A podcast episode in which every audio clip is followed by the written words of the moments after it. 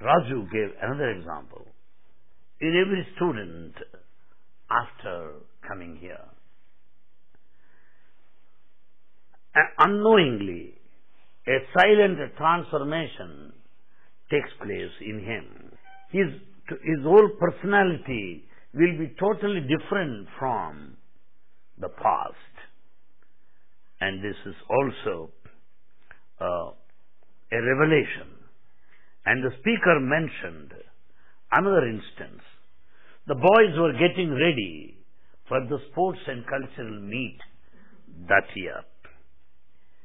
The boy mentioned this incident, which speaks of the psychology of students here. Yes.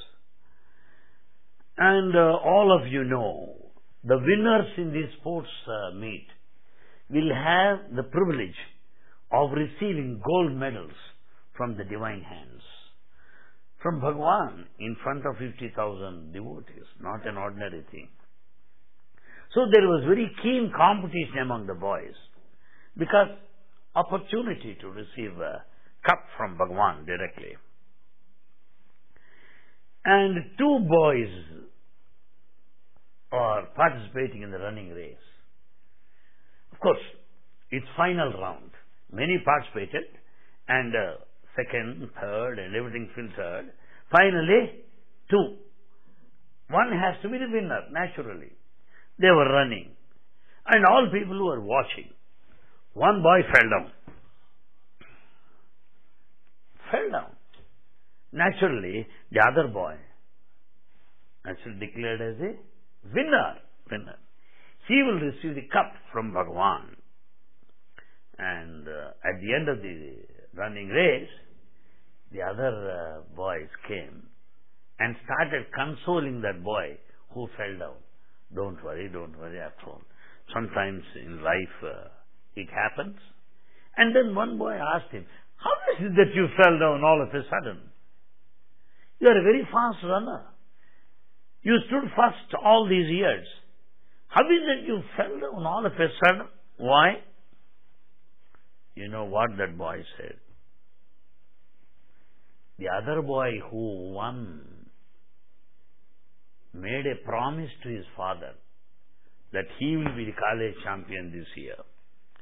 He promised him and told his father that he will certainly receive cup from Bhagwan. So I don't want to disappoint him. I wanted him to win the game. So I purposefully fell. Will it happen anywhere in the world? No. No. You can say that. So this is the spirit of sacrifice which is an exception. It is not mere competition. It's not mere winning or losing. It is something much more, the values of life. And the speaker, Raju, MA student, said this. I come from an area full of terrorists, area of violence. People kill each other. But seeing me, nobody would believe that I come from those parts of terrorists, from those parts of rowdies who kill each other.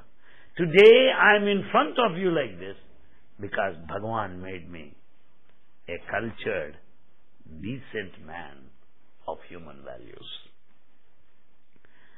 And further, he said, Can you deny this? I openly declared this is the effect of Bhagwan's love on my life. And then, one student, he narrated one incident it seems a student has got a, a practice of cutting his nails every Thursday. Every Thursday. It has become his uh, habit almost. One Thursday it so happened that he had to rush to the college. He couldn't cut his nails. On the same day, Baba happened to visit the institute. He called this boy He said, How are you? With the wave of his hand, he materialized a nail cutter and Come on, you can cut your nails with this, was what he said. Bhagwan's leelas or miracles cannot be estimated, cannot be judged, cannot be explained. So saying, that boy quoted a poem composed by Bhagwan himself long, long ago. A beautiful poem composed by Divine Master Baba. I'll give you the translation just as an apology. That's all. I don't think that I'll be doing a ju- full justice to the original composition, but I'll give you just meaning of it. Whatever I may have, plenty, prosperity, or poverty, whatever I may have, I am not bothered. If you are pleased with me, that is enough, Bhagwan. Whatever I may lose, whatever I may gain, if you are favorable to me, that is enough. I may have number of desires fulfilled or unfulfilled. But if thy grace is on me, that is enough, Swami. I may be in positions, high position, or out of position, whatever may be. If you love me, that is enough, Swami. I have so many things that you have given me. And those things that I am likely to get in future, okay, I will get it. But, Lord, I want one promise from you. I only desire one thing. That I should lead that kind of life as to make you say that I am your devotee. That you are pleased with me. That is enough for this life. When he recited this poem, there was thunderous applause in the whole of the auditorium that day. And then he quoted another poem composed by Bhagwan himself. Just, uh, I may tell you, my friends, you too may be watching me quoting Swami's poems in the course of my talk whenever I am given the chance to speak in the divine presence. I quote Swami freely because not that I want to expose my scholarship. No. Those poems are in Telugu, and that's my mother tongue. Easy to pick up. So I can quote from the original, and those people among the audience who know Telugu will be able to appreciate very much. But I don't want to disappoint others. I'll make translation in English then and there immediately. Knowing fully well that full justice is not done well. I know that. But yet, I must do my job. This is the substance of the second poem quoted by that boy, written by Bhagwan himself 50 years ago. O God, thou art, thou art the tree, and I am a creeper round you. O Lord, you are the flower. I am the honey bee, making buzzy sound around you.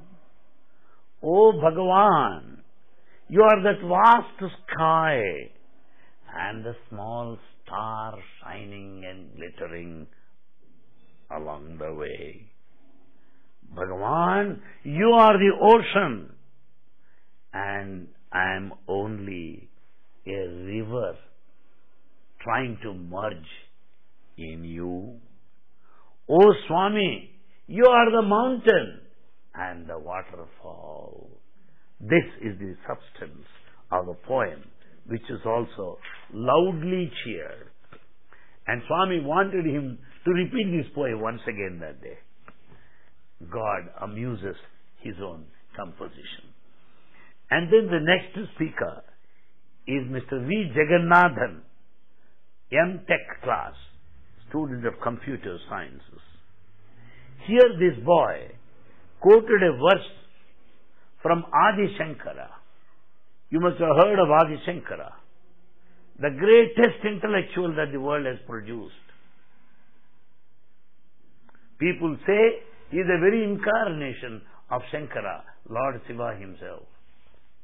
We'll think of Shankara later. Really, I feel like talking to a small group on Ramana Maharshi and Shankara someday. Because these two topics are not given to everybody. These two topics cannot be understood by everybody unless one has got a depth, unless one has got 100% concentration, unless one has sufficient background in spirituality, they cannot understand these two, Shankara and Ramana Maharshi. I only pray, Baba, Ramana Maharshi. Ah, oh. Yes. I pray that someday I should get this opportunity to speak on the compositions and the lives of these two great people. Then, this boy, Jagannathan, quoted from Adi Shankara's composition. There's one um, composition of Adi Shankara called Saundarya Lahari. Saundarya Lahari, meaning the beauty flows. The incessant flow of beauty. That is the translation if I can give you that way. The composition in praise of Goddess, the Divine Mother.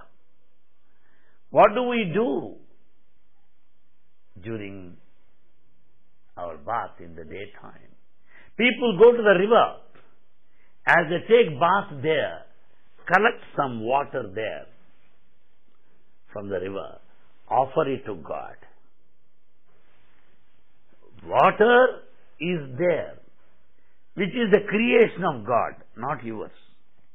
And you offer the same water to God. Am I clear? Oh God, what else can I give you other than your own creation? Because everything belongs to you. I have nothing. I can only offer your own gifts back to you, Swami. I don't have enough. It is this idea. They collect water there and offer it to God. Similarly, Swami, what all we have learned from you will be offered back to you out of our devotion. We don't have anything else to give you, God. We know that nothing can happen in this world unless you will. Unless you determine, nothing can happen in this world, oh God. We know. And the boy mentioned one episode from Mahabharata, the great epic.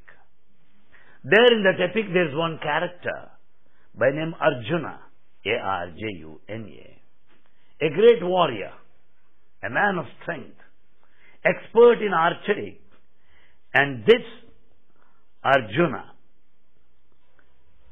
went on pilgrimage. He visited several places. And then at one place he saw Hanuman. Hanuman is a character from Ramayana. There Arjuna saw Hanuman there. He didn't uh, know Hanuman. He has no knowledge of Hanuman because Hanuman belongs to Treta Yuga, earlier period, Rama's times. Whereas Arjuna belongs to Krishna's times. So he has no chance to know him at all. Well, he took him as an ordinary monkey. And then Hanuman introduced himself,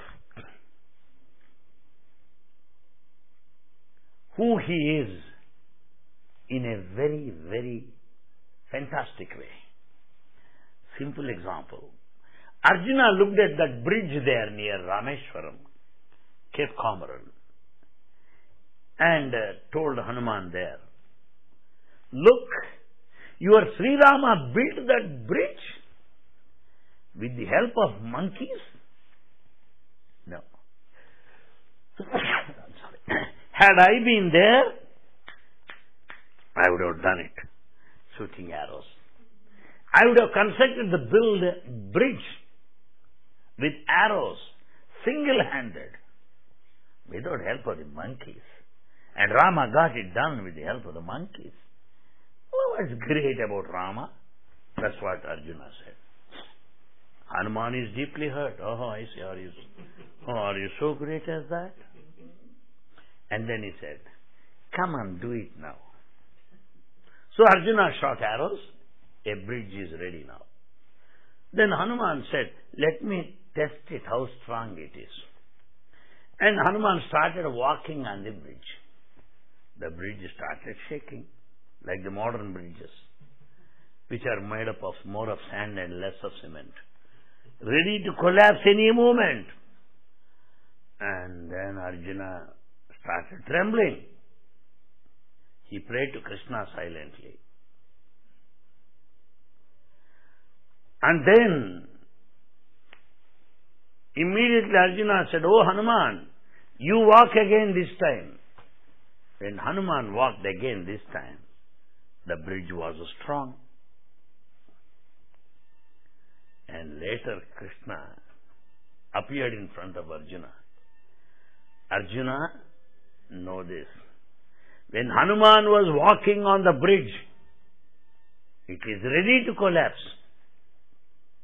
When you prayed to me, I kept my back in support of the bridge, so it did not fall.